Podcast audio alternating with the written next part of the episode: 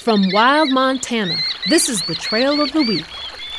The Trail to Bass Lake outside Stevensville is a must do for anyone who wants to visit the craggy peaks of the Selway Bitterroot Wilderness. The trail starts off following Bass Creek through a narrow forested canyon, while distant summits occasionally peek out from behind the trees.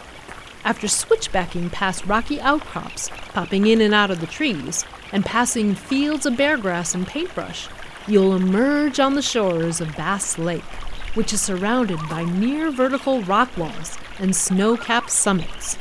Turn around here for an 18 mile trip or use it as a base camp to explore the spectacular Bitterroots. To learn more about the Bass Creek Trail, nearby businesses, and great trails all across Montana, visit hikewildmontana.org. The Trail of the Week is produced by Wild Montana.